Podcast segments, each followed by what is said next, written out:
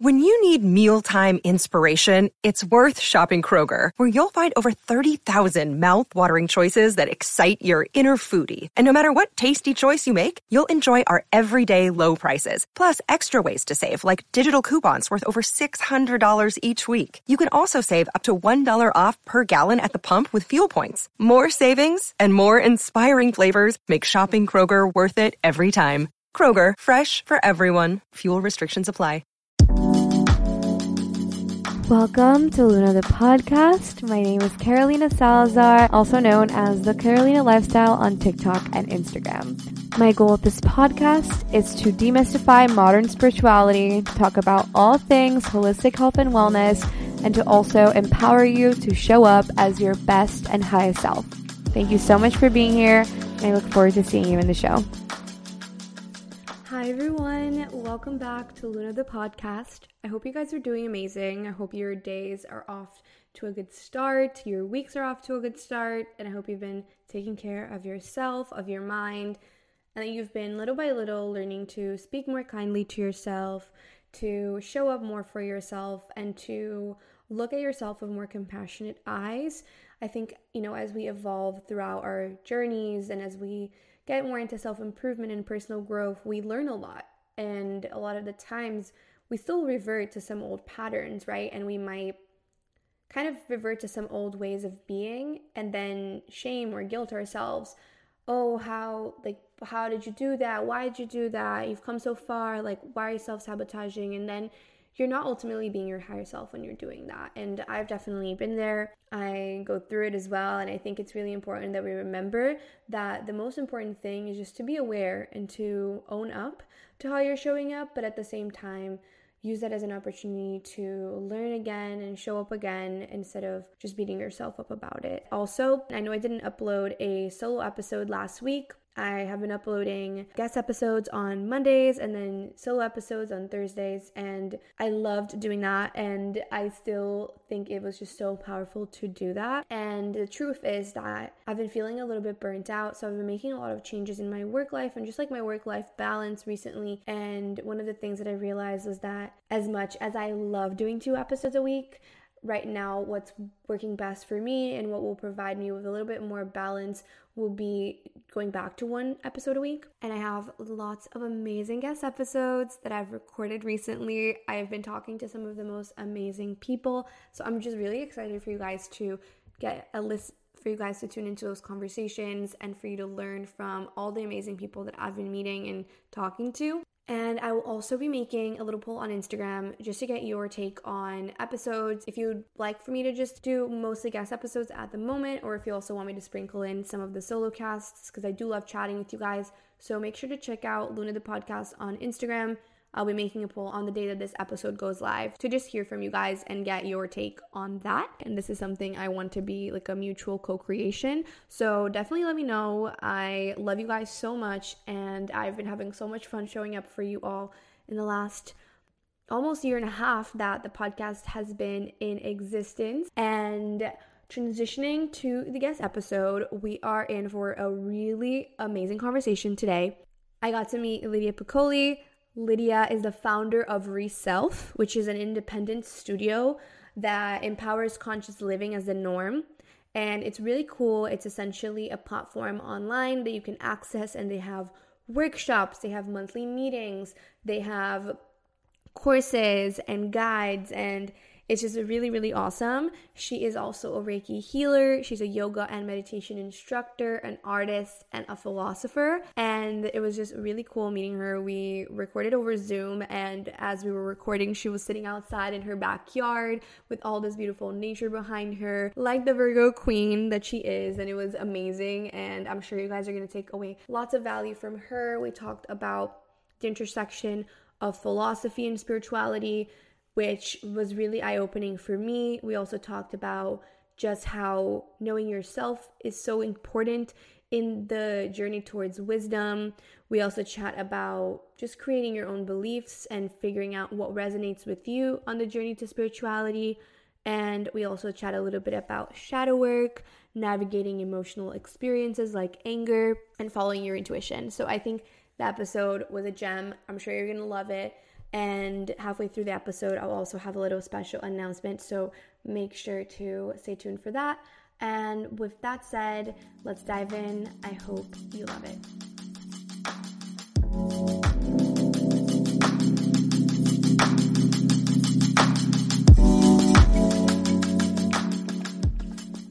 I'm really excited to have you on the podcast today. Welcome. Thank you. Thank you. I actually didn't tell you this, but Luna is such a synchronistic, like, blessing of a name. My best friend's sister's dog is named Luna, and it's like, you know, it was a very significant time in, you know, both of their lives when that dog came into their lives. So it's just like, oh, that's so cute. Such a synchronicity. That's adorable. Yeah. I love it. And so the question I always ask any podcast guests is what is your sun, moon, and rising in astrology, if you know it? Okay. I do. People ask me this all the time. I'm a Virgo. Sun. I knew it. I had a feeling you were a Virgo. You give me such Virgo energy. The nature all around me says it. So, before we get into your journey, could you share a little bit about Reself and what mm-hmm. it is and what you do? Mm-hmm. Okay. Yes, absolutely. Mm-hmm. Reself is a digital studio for conscious living. Our mission is to empower conscious living as the norm. We offer different experiences to fuel your conscious living through the necessary wisdom and practices that we guide users and members to integrate into your authentic way of being, which is so important. I'm sure the inspiration for Reself came from your journey. So let's dive into your journey a little bit. Could you share the moment that you came into contact with spirituality and kind of what evolved from there? Yeah, totally. Totally. So it started back when I was 12 and I learned about Buddhism, like haphazardly in a world exploration history class just like a few paragraphs, you know, in this huge textbook. And that was it for me. I was raised in the Roman Catholic Church. And for me, that never aligned. And when I was introduced to the philosophy of Buddhism, I something inside of me was like, yes, this. So I took every opportunity in school and out of school to learn that philosophy and begin to integrate those practices and study from people who were practicing. And yeah, it kind of just evolved from there. I'm a super open person. So mm-hmm.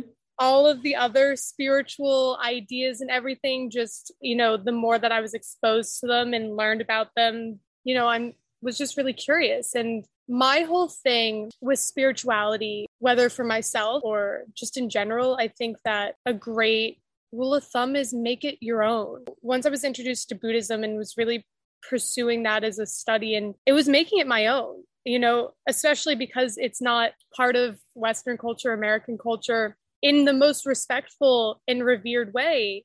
It's learning from what the wealth of knowledge and cultural diversity has to teach us and then making it so that it fits with our our world view and perspective. And yeah i think that so many other pieces come into that whether it's religion and having your own relationship with god or higher power. I was just reading a quote from carl jung in the red book. For those of you who aren't familiar he's a incredible psychoanalyst and psychologist and really great resource to dive into. He was talking about how no one else will ever have your relationship with God. And I think that that's so potent when it comes to spirituality and that's where I think truth lies in in in that relationship. For me that that's my that's my experience. And i think that that's where you we get to avoid dogma. That personalization was so important to me and and whether it's astrology whether it's um reiki whether it's what else? Everything else under the sun in spirituality. It's yeah. I was learning all that stuff and it was like, what sticks with me? What resonates with me? How am I going to make that my own? Yeah, for sure.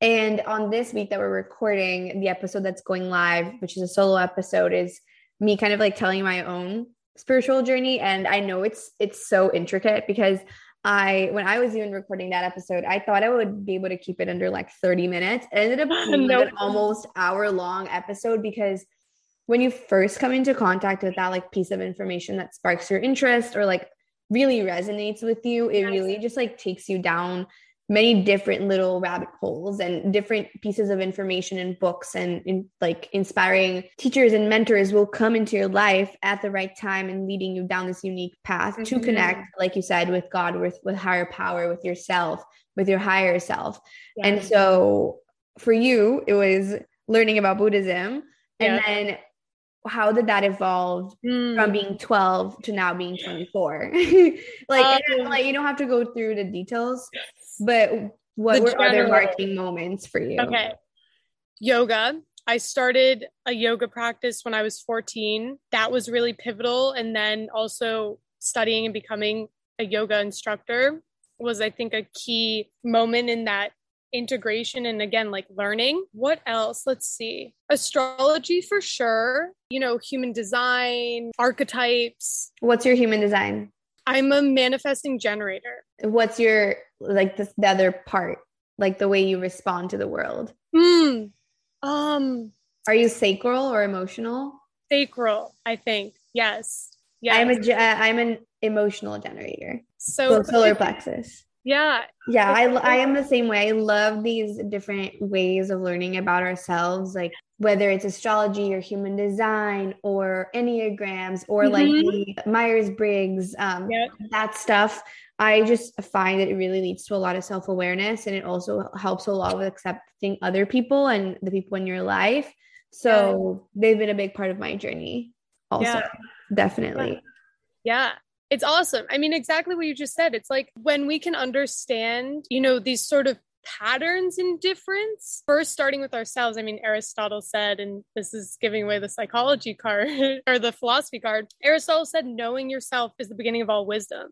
Like, truly, we have to first know ourselves. And through that self knowledge and that deep relationship with self, the deeper we can know each other and respect each other's differences and appreciate each other's differences. And I think all of these modalities are just that they're modalities and they allow us to appreciate that and also like know a little bit better how to interact and celebrate that difference. Yeah, for sure. And I think it's interesting that you're a philosophy major in undergrad because when I took my one and only philosophy class in, I think it was my senior year, I felt like so much of it was trying to disprove the existence of a god or the existence of a higher power like there was a, a, phase in my class that we learned about all these different philosophers that like were trying to justify the existence or the non-existence of god in this very like quantitative mm-hmm. rational way and mm-hmm.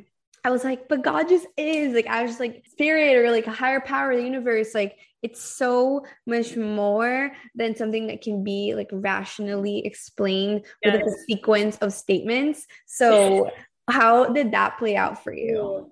That's a great question. Um, I'm not even going to ask you who you read, but I totally resonate with that. Like, that was definitely part of my experience. And, you know, I studied philosophy because, first of all, I mean, I didn't even know when I was learning about Buddhism, like this is a philosophy. I wasn't treating it as a religion. I really regard it first and foremost as a philosophy. And yeah, I was in an ethics class when I was living and studying in Rome. And I just had this epiphany of like, this is what we need, but this is what we need to integrate. We can't just keep talking about it.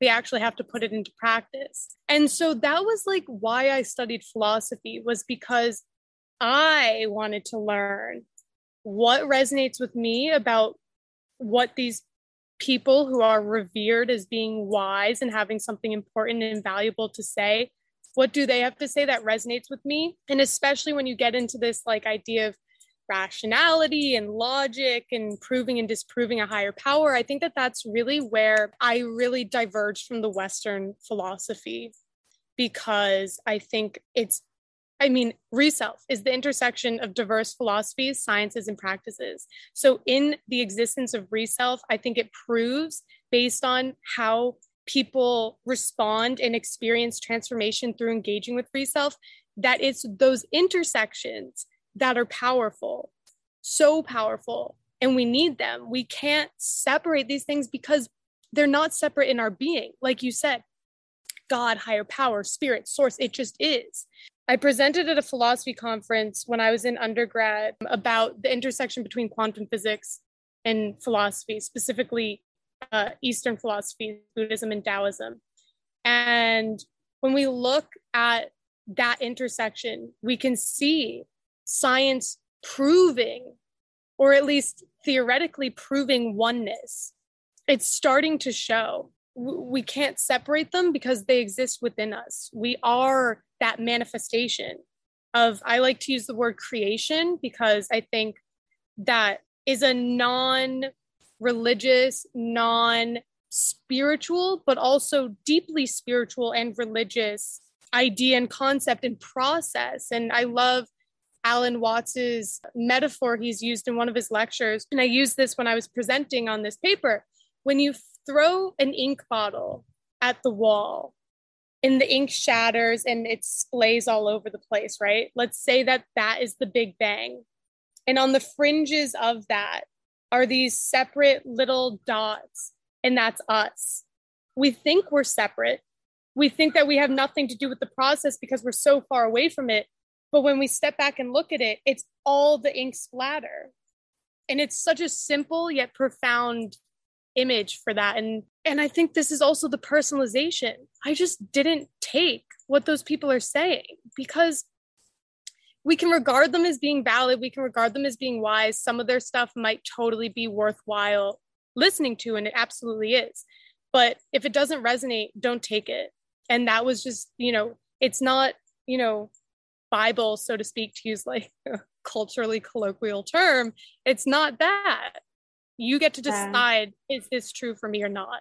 Exactly. I love so much of what you said. That analogy is so perfect because we all think we're those little splatters at the edges and we're all the little small splatters that are all separate from each other but we all came from the same thing. Like and i love the concept of oneness. I love that you mentioned taoism as well but mm-hmm. to answer your point i think it's super true.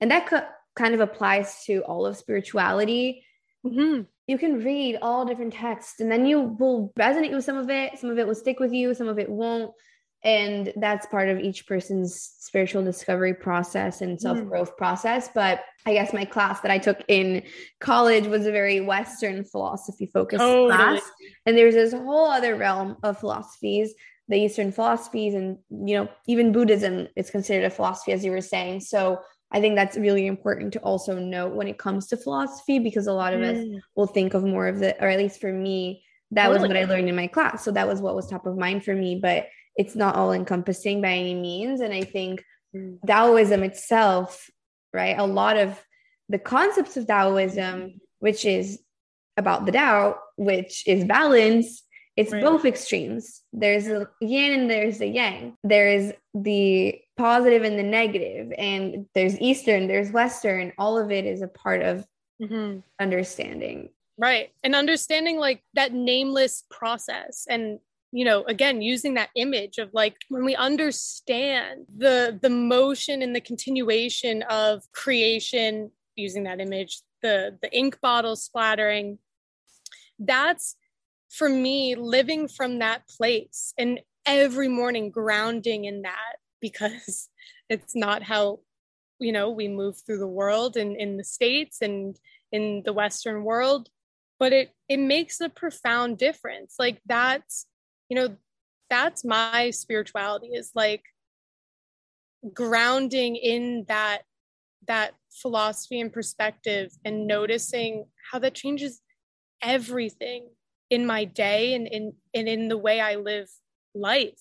In the most beautiful way because it allows us to touch the depths of our human experience to get philosophical in the most important way. It creates meaning and it creates connection and it allows me to see the trees and myself as one. And that's not woo woo, that's important. Like we see then, if I can see that, then I'll take care of the earth and I'll steward the earth and I'll, I'll renew my relationship with nature is understanding myself as nature. Yes. Virgo queen. Virgo queen. oh my gosh. No, I love that. I love everything you're saying. And I think the concept of the law of oneness is something that has definitely been important in my own journey as well. And I was recently interviewed in a podcast and I was talking about this, especially when it comes to success. When you mm-hmm. see someone else's success, mm-hmm. That is also a reflection of one, what's possible for you. And two, how you react to that success is essentially setting the energy for how you will experience other people's reactions to your success in the future. Mm mm-hmm. or you're showing to the universe what you feel about that type of success because that's also technically your success because everyone's a human and it's a success for the lives of all humans one person succeeding yes and like exactly what you said knowing that truly and you know this is, goes to the to the mission and vision of reself knowing and living that truth is what changes society if i can look at someone else's success and suffering as my success and suffering, then how I treat them is going to be different. If I can understand that, you know, that these barriers of country, of culture, not to say that that diversity is invaluable it's extremely valuable. And that's, you know, the diversity of nature is where the beauty of nature is. But it's to also understand that we are this one. And that's what empowers peace. I minored in peace studies in college because, again, it's the intersection application of these things is what fuels well-being peace and flourishing in society and that's for me that's so important it's knowing that what i do in myself is what i perpetuate in the larger picture it's all of it right it's what you speak and think and believe about yourself as well as what you do and how you act and how you treat when it, other people and mm-hmm. everyone else it's mm-hmm. all the same. And this is really reminding me of the book A New Earth by Eckhart mm-hmm. Tolle. Have you read it before? Yeah.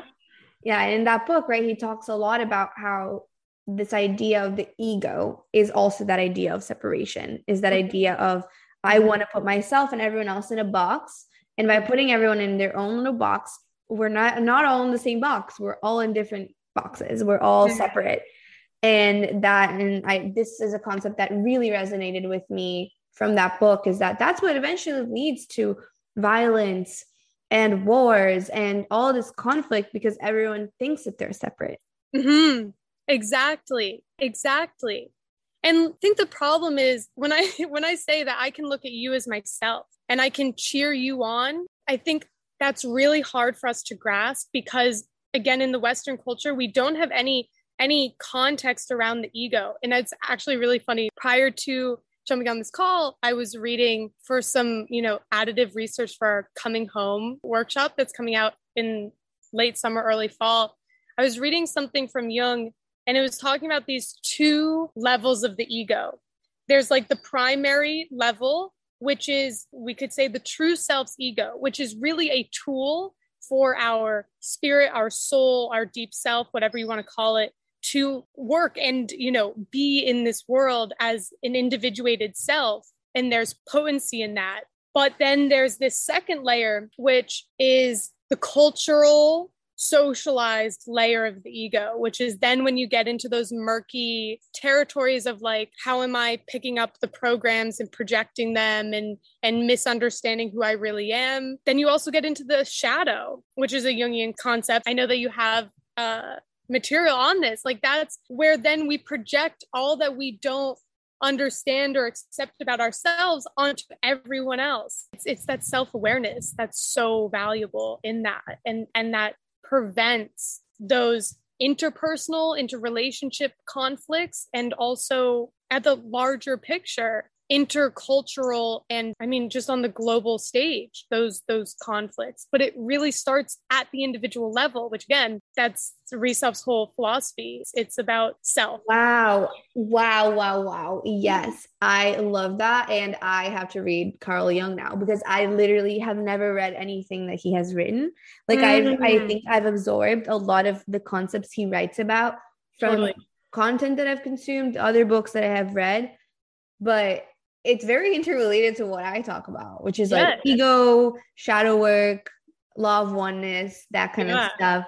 So I definitely have to check that out. But let's dive a little bit into shadow work since you mentioned that. Mm. I know mm. you also have a shadow work guide on your site. And I would love to hear a little bit about your take on shadow work, mm-hmm. how you've done your own shadow work, and mm-hmm. for anyone listening, any tips you would have on getting started. Okay. Um, yes, we do have that. Uh, it's part of our recalibrate monthly guide, which is just, you know, this idea that I totally think that you get this. It's like we have to continually engage with this material and this content because otherwise everything it's like a balance, right? What am I consuming that's feeding the flowers and what am I consuming that's feeding the toxins in in my mind, in my being, in my spirit? Perpetuating or not or diminishing my wholeness. That's a great example of everything that Reself stands for, which is, as we were talking about prior to this, Reself is the bridge between academia and us, the public, the curious, the the ones who want to know this information and apply it into their lives. And so, you know, Jung being the father of this idea of shadow work and the shadow, that is the whole basis of that guide.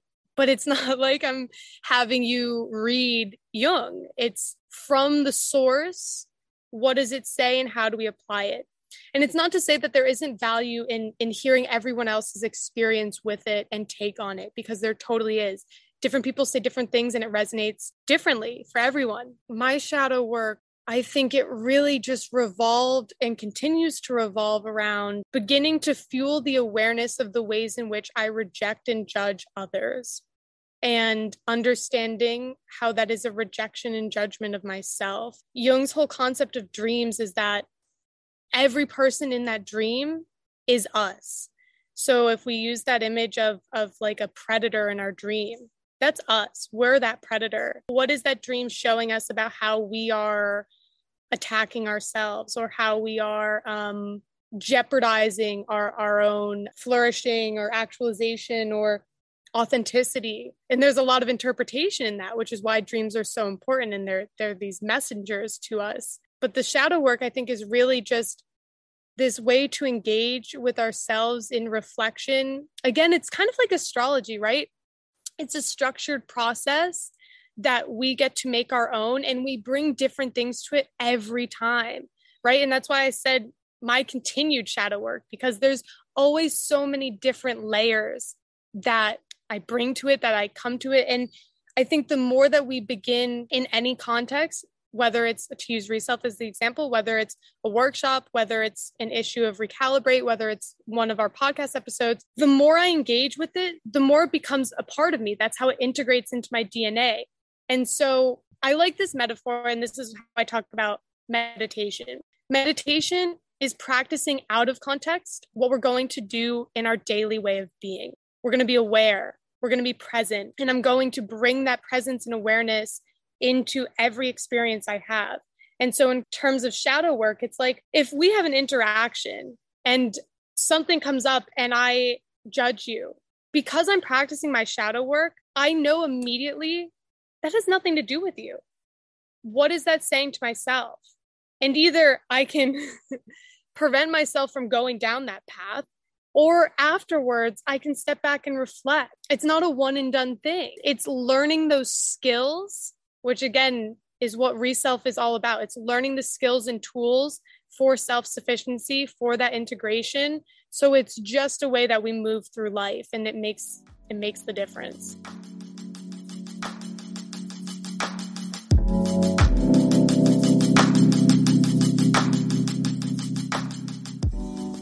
You're someone who feels lonely in your spiritual journey and you've just been looking to find community with like minded and conscious people, I am very excited to announce two things that I'm working on with Lydia. The first one is called Recalibrate, which is essentially a monthly virtual and intimate circle with a practice that you do together with other people. And the circle meets two times a month on the first Wednesday of the month and the third Wednesday of the month and the theme for July is going to be on awareness. So, if you're someone who wants to learn more about that, how to become more aware, this is going to be perfect for you.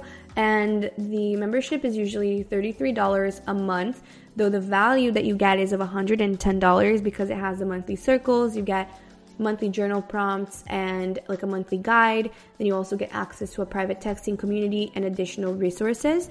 If you're a student, the subscription is $11 a month instead of 33. But Lydia gave me a code for you guys. So if you use the code join us, J O I N U S. You can get the first month for free. And then that way you can try out Recalibrate and see if you like it. You can see how you connect with everyone else in the circle.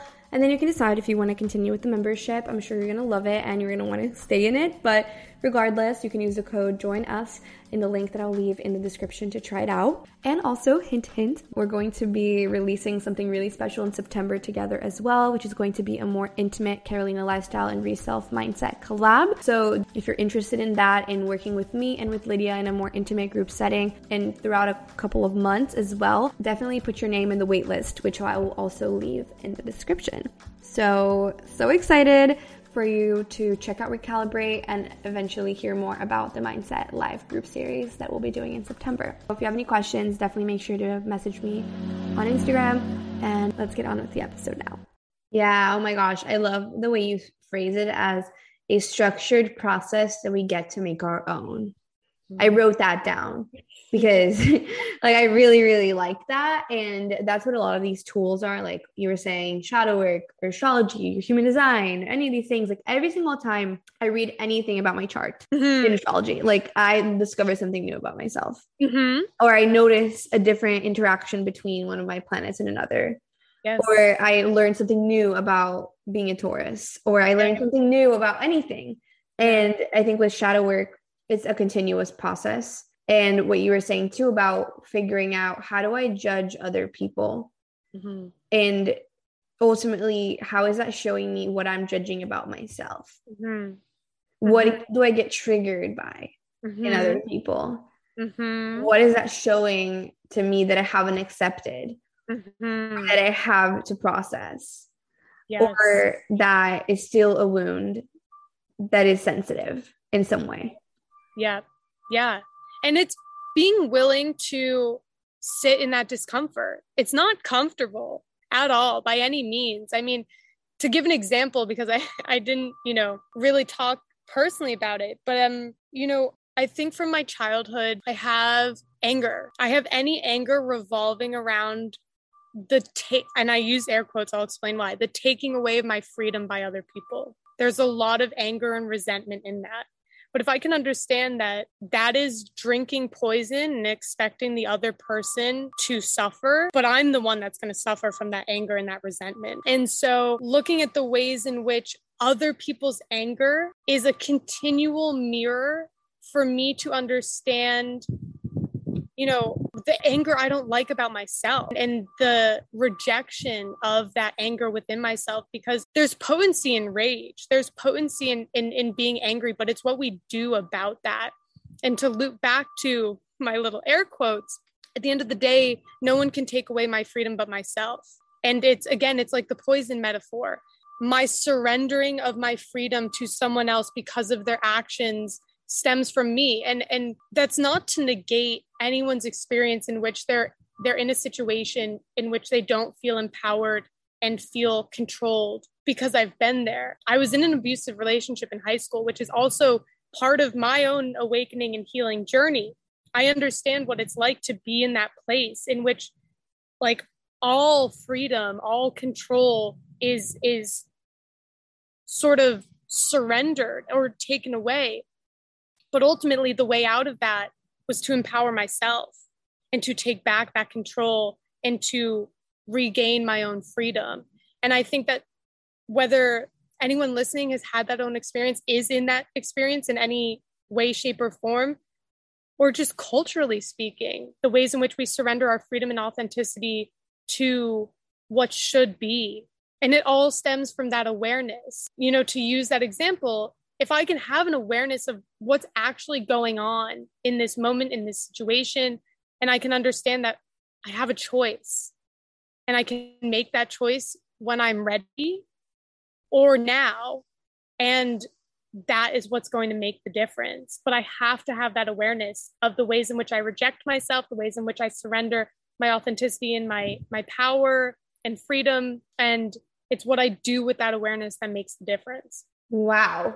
Wow, wow, I'm speechless. Uh, yeah, no, that is that is so true. Thank you so much for sharing vulnerably and opening up sure. about that because I I think I've shared this before with my listeners as well, but growing up, I definitely struggled a lot with feelings of anger. Like I'm a mm-hmm. spicy person. I'm fiery. Mm-hmm. I'm an mm-hmm. Aries rising in astrology. Like I have a lot of fire in me. And I think for women, the feeling of anger is also mm-hmm. something that's very imbued with shame. Mm-hmm. Like getting angry as a woman is very taboo. Mm. Like an angry woman, mm-hmm. right? But at the same time, like I think the emotion of anger is a indicator for where you need to set a boundary or what you need to vocalize an opinion about or what you need to speak your truth about. Mm-hmm. Like the feeling of anger is a powerful emotion, it's a powerful feeling. Obviously, it's a feeling that there's grays because you don't want to completely like lash out at everyone yeah. and then like regret it after. Like there are like lessons that come with navigating the feelings of anger. Mm-hmm. But observing other people's anger a lot of the times is triggering for me as well because mm. I know mm. there's a part of me that can get reactive. And if I'm not meditating, if I'm not being mindful and taking care of my mind and grounding myself and slowing down, I am more easily triggered. So it's also about understanding yourself and how you can navigate those emotions in a healthy way. Yeah. And exactly what you said. It's an indicator. And I love that understanding of feelings as being as being guides and and messages from our bodies about what is and what isn't um serving us in our environment and our relationships in in how we are acting um and using them as again understanding that we are not our feelings we are the feeler and being able to take that pause and step back and ask what is this telling me? And i think that that for me was really where my relationship with my anger changed. Because like you said from there i can, I can stop reacting. And i can use that as a powerful way. I think you know anger and activism go hand in hand. If we come right from the reactive place of anger we lose our stability and our centeredness like you said our groundedness but if I can look to that anger and begin to ask myself, how is this just anger about myself, about how I contributed to a situation, how I reacted, and just taking that radical self accountability, that's potent medicine. Yes. And I love the word self accountability as well because it's about being accountable to you. Another one is self responsibility. Yep. Right. It's what am I responsible for? What am mm-hmm. i contributing mm-hmm. i think a lot of personal growth is taking a step back out of the victimization mindset mm-hmm. where you're mm-hmm. blaming other people and externalizing and projecting and reacting yep. and getting more reflective getting more inward getting more accountable and not shaming yourself or guilting yourself but really working with what is to improve it in a empowering way yeah, exactly. Exactly. We touch on that a lot in the mindset workshop. And I am just reminded of it because of the live groups that we have going on right now for that workshop and the importance that starts in our mindset and accepting exactly what you said what is, not what should be, not what I wish it was, not what I wish it to be, but starting with what is and also how that starts with befriending yourself and accepting yourself in entirety. And like i'm a human. I have anger. That's okay. That's part of being human. You know it changes the way that we relate to ourselves and to others and, and the ability to exercise our our compassion but also like you said our responsibility. In that and i think that kind of just comes with maturing. Yeah it's so yeah. exactly. And something you touched on as well when you were sharing is about freedom and like kind of trusting your gut or following your own path. So, can you dive into that and how that's been intertwined with the creation of Reself and how that's just been a part of your journey, like following your intuition? Totally. Oh, that's such a good segue. I know that kind of stuff is also very tied to our family. mm. the belief in society and the beliefs that we've been taught about what we're supposed to do, which is what yes. you were touching on. Yeah. So can you, I guess, elaborate on like that as well? Beautiful. Intuitive. Yes, that's exactly where I was going.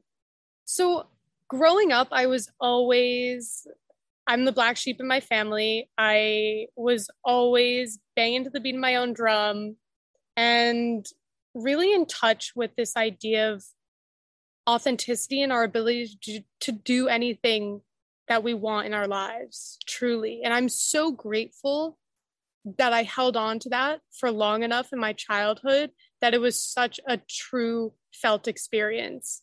Um, because naturally, I think, unfortunately, you know, from schooling, from peers, from the education system, from society, that kind of faded. So, but it also didn't fade, right? Because I studied philosophy for myself. And I think that's a great example. One, I didn't even want to go to college. So that was my like rebellion against this path that was put in front of me of you have to do this to get a good job, to live a good life. And and this innate questioning that I have, and I think a lot of us have internally from those feelings, from those gut emotions, but it's do I listen to this or not? I happened to go to college and I'm so grateful I did because it was meant to be, because I studied philosophy. But I chose to study a major that everyone asked me, and what are you going to do with that? What what's the outcome there? What's the job? And I was like, I don't care. I'm learning. That's what I'm here to do. I'm learning about myself first and foremost and then i'm learning something of value to contribute to society so at the same time i was i had an internship at my dream fashion label. Like if i made a label it wouldn't have been anything other than what that company was. And i was a marketing intern never studied marketing didn't care about business which also loops into into reself and following my my gut in a different way. But my ego loved that. And it was a really interesting experience for me where here i was theoretically in in my idea of success and in my idea of a solid career path and everything i thought that i would have wanted for myself living in the city la la la and i was not happy because I knew that there there was something else that I was supposed to be doing. I wanted more meaning and more fulfillment in my job and at the same time I still pursued that as my career like post graduation. I got the idea for reself after that internship. So this was all like going into senior year, senior year of college, 2019. Got the idea for reself and was kind of like I don't know how to do this. This is a great idea and a lot of people around me validated that but I had no idea how to do it. So I didn't really take it seriously. And luckily, my friends who were in the business school were like, let's do some market research. Like, we'll, we're here for this. This is awesome. Lydia, you need to do this. This is like you. But it was kind of like, you know, just playing a business. And I think that that experience also really touches on the innate play that should be in our work. Or not even to say should be, but could be so then fast forward, I graduated and I pursued my career in fashion. And all of the stars were not aligning. And everything was like, Lydia, you need to do reself. Like, you know, so to speak, Source, this is kind of my narrative about it. Source was like, no, that's not going to happen. You, you know what you need to do. And it's a huge unknown. You've never been there before.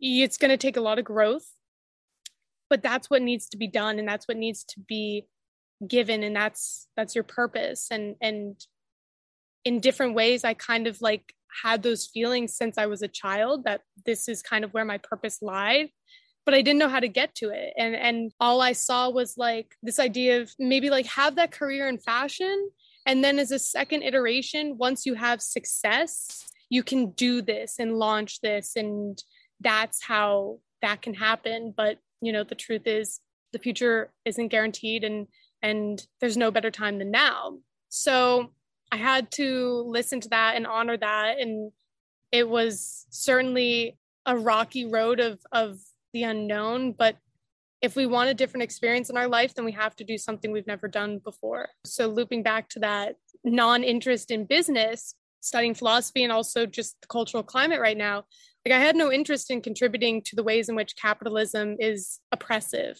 And through that own journey with launching a for profit business and, and having to, like you said, what am I telling the universe about this idea of asking for and receiving money for these services that's holding me back? And how is that idea holding me back? And it really was getting to the truth that business, the private sector, can empower profound societal shifts in ways in which other institutions, government, public, academia can't shift the needle.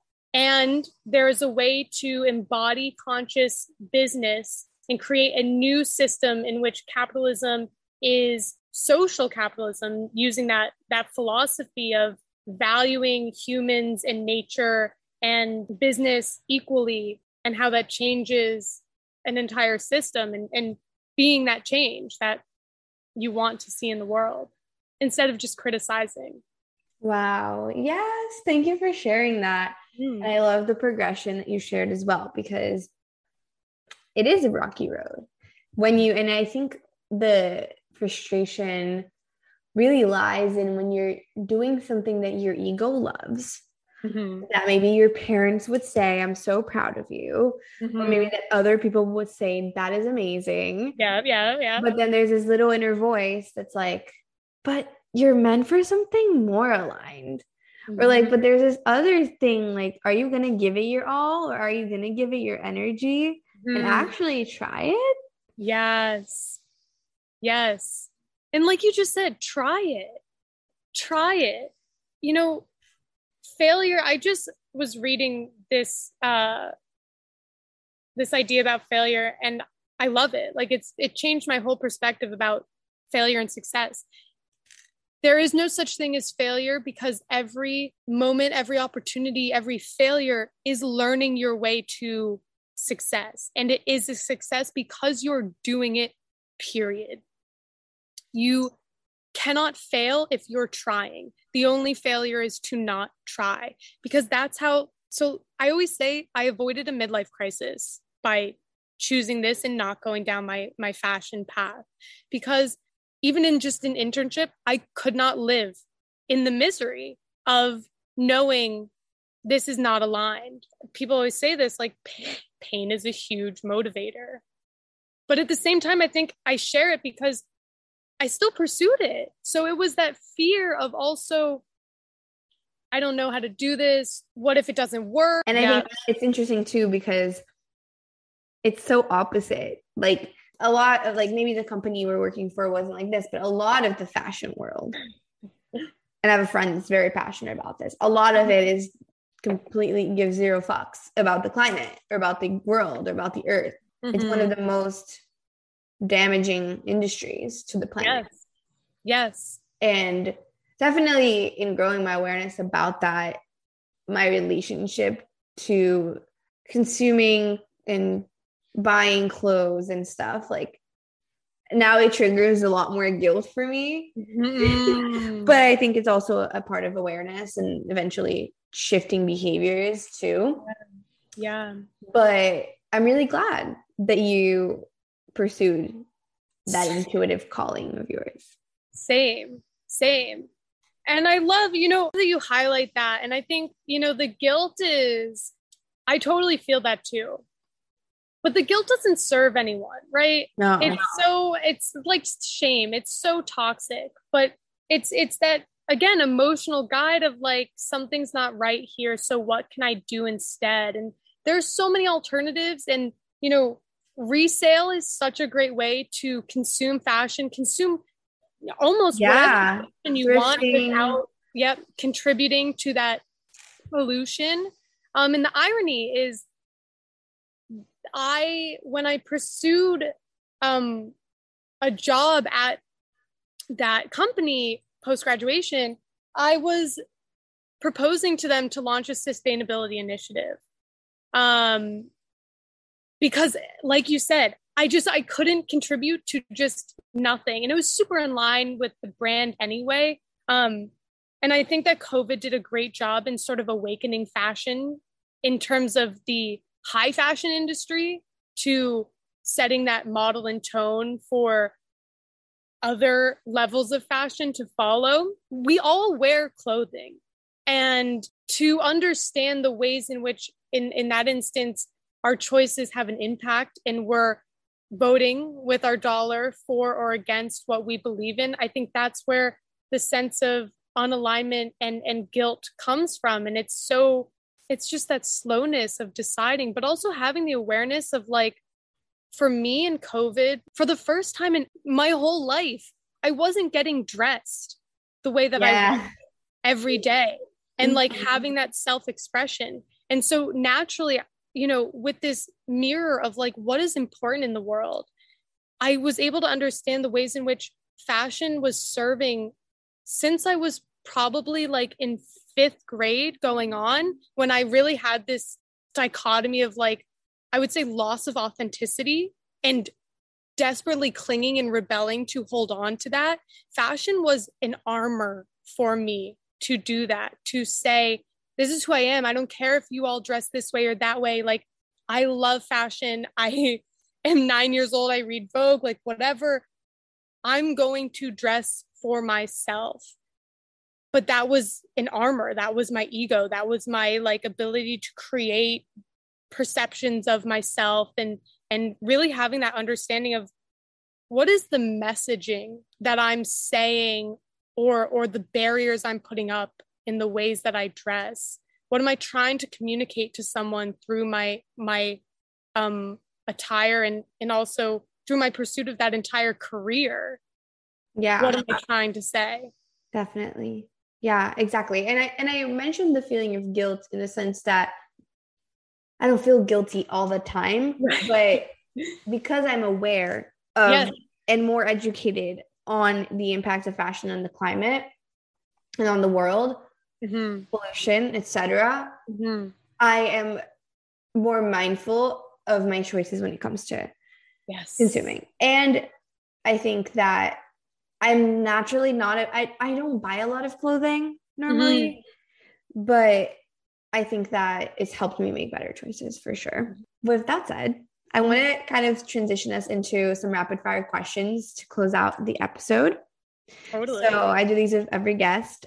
And if you've listened to any episodes, or for the people listening who have listened to the guest episodes, they'll know the questions. So the first one I always ask, and it's a fun question, is do you prefer coffee or matcha? No, neither. Neither. I used to be super okay, talk about ego. I used to be super addicted to coffee. Um, once I was living in Rome and drinking espresso daily, I was drinking like four shots of coffee a day. That was how I started my day, you know, post living in Italy. And I would like wore it like a proud label. I, you know, but um, yeah, don't do that anymore. Green tea for me, please. Yeah, and I actually it's so funny. Yeah, see, like the mirroring, because I like I always ask people this question because I freaking love the taste of coffee and I love mm-hmm. the taste of matcha.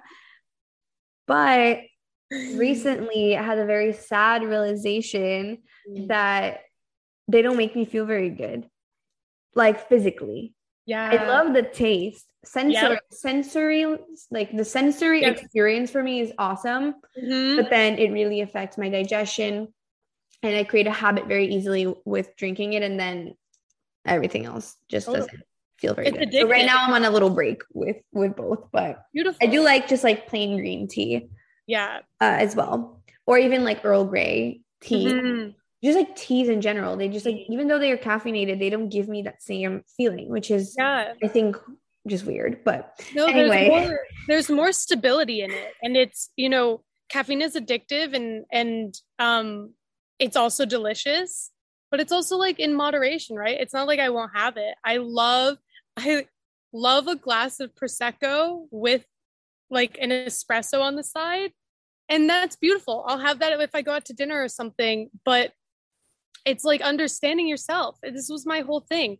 I had to understand the ways in which coffee was fueling my anxiety making me crash later in the day and just making me not myself. Like when I stopped drinking coffee, I feel like I knew myself better and and was myself and maybe that's more mellow, but that's cool too. Yeah. Ability. It is good to be more mellow. That's so true. And then the next question is Do you have a life mantra or a quote that you live by? Um, okay, definitely. This goes back to 10 year old Lydia be the change you wish to see in the world, Mahatma Gandhi. Yes, that's a great one. And then, have there been any books that have marked your life or that you would recommend to anyone who's listening? Like three books or even one that they should check out? Okay. I literally have piles of books on the floor that people should check out. Um, three life changing books. Let's see. If you're a woman listening, Women Who Run with the Wolves by Clarissa Pinkola Estes. That is a life changing book. It will help you with everything that we have talked about today and it will bring you back to yourself and to your authenticity and and give you skills that last forever in your daily life. So that's definitely one of them. She's a jungian psychologist so there you go. Oh maybe that's what you should read. Oh that's what you should read if you haven't read it. Yeah i haven't read it. I've only i think i've only read the first chapter. Okay. My mom yeah. was reading it a while ago. Oh my god yes. That's it. Um okay and then let's see, I want to give like a general one. Okay, here are two. One that's a beautiful story. It's simple, but I love this philosophy and I love books like that. It's called Jonathan Livingston Seagull. It's about a seagull who realizes that all the other seagulls are kind of doing life wrong. It's a great metaphor. You know, they're staying within the confines, but he, you know, decides to break out against what is, you know, believed to be it. It's also like really spiritual. He starts to like ascend to these different dimensions of existence. Really cool. It's a short read but it's a good one and i think that there's a lot to relate to in it. And then i think you know i recommend this book. I just recommend this to someone else who's kind of like she's in her 20s feeling lost feeling unfulfilled in her job right now. Rilke's letters to a young poet. It's timeless wisdom from rilke. He's a poet his letters to someone who wants to be a poet, kind of like this fear, confusion. How do I do this? What do I do? Just like really, I think one of the things that really resonates with me from that book is like, have patience. I'm not going to get the exact quote right, but it's like, learn to love the questions themselves. So just sitting with feeling lost, sitting with what do I want to do with my life? And through just simply having those questions and sitting with that, the answers come. But it's we have to love and accept what is before what will be can can come to us through intuition and through aligned experiences amazing and those are three very unique books as well mm-hmm. so and they're all different so yeah. i love that and then if someone did not listen to this entire episode mm-hmm. and you just listen to this what would you want to leave them with you can do anything in your life, you are here for a reason. You have your own unique gift to give to the world. And to quote Pablo Picasso, the purpose of life is to find your gift and give it away. So pursue that. And that's where I believe fulfillment and meaning lies and yes. contentment. That was beautiful. Thank you so There's much. No such thing as rapid fire with me. Sorry.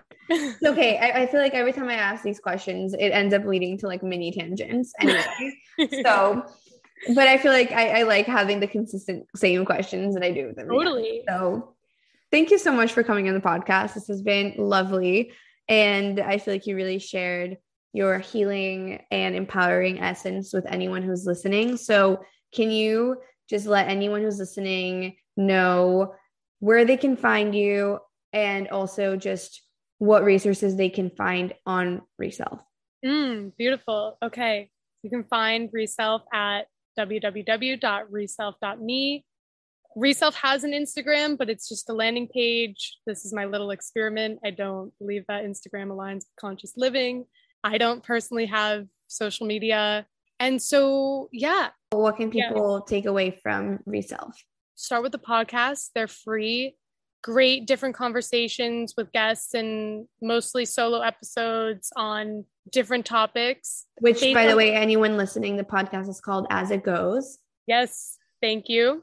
I would recommend, based on our conversation, maybe dive into our episode on experiencing ourself as oneness. That is a, a gem of an episode, if I may say so myself.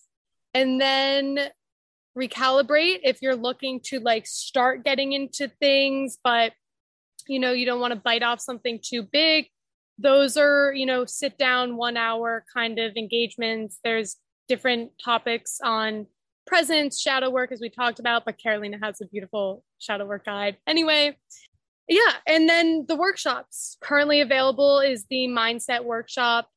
This will guide you to create the seven essential skills to have a balanced, healthy, authentic mindset and do a lot of what we were talking about today and nurture those skills. And then coming out at the end of summer is our coming home workshop in the Soul series, which is a beautiful journey back to your authentic true self and has that spiritual element again of like, what does it look like to understand in addition to my personal individual expression to empower and embody that understanding of oneness and interconnection. So sign up for our newsletter to get notified about all that jazz. Amazing. Yeah. So just to summarize for you guys, you can check out the podcast as it goes. The recalibrate things are essentially ebooks with journal prompts and kind of like excerpts that you can read to mm-hmm. dive deeper into each of the topics. And then they're the workshops and they're kind of like a mix of audio, like mm-hmm. very short little podcasts. Like I don't know exactly, like I think they range from two minutes to like 15 10, minutes yeah. yeah, yeah. or so. And then there's uh, relearn, reflect, redo, and then mm. your day to day prompts. I loved it when I checked it out. And I think anyone listening would definitely benefit from that. So definitely check out Lydia's company and the work that she's putting out into the world. And again, thank you so much, Lydia. I hope that you have an amazing rest of your day and hopefully you'll be able to come back on the podcast again. Absolutely. And check out the description because we're going to have a, a discount for everyone listening. Amazing. And we'll yeah. have everything linked as well. Yes. Thank you so much for having me and holding this space for for me and for Reself and I hope that everyone listening got what they needed to get out of this episode. Amazing. Well, thank you so much. Talk to you guys soon. Bye. Bye.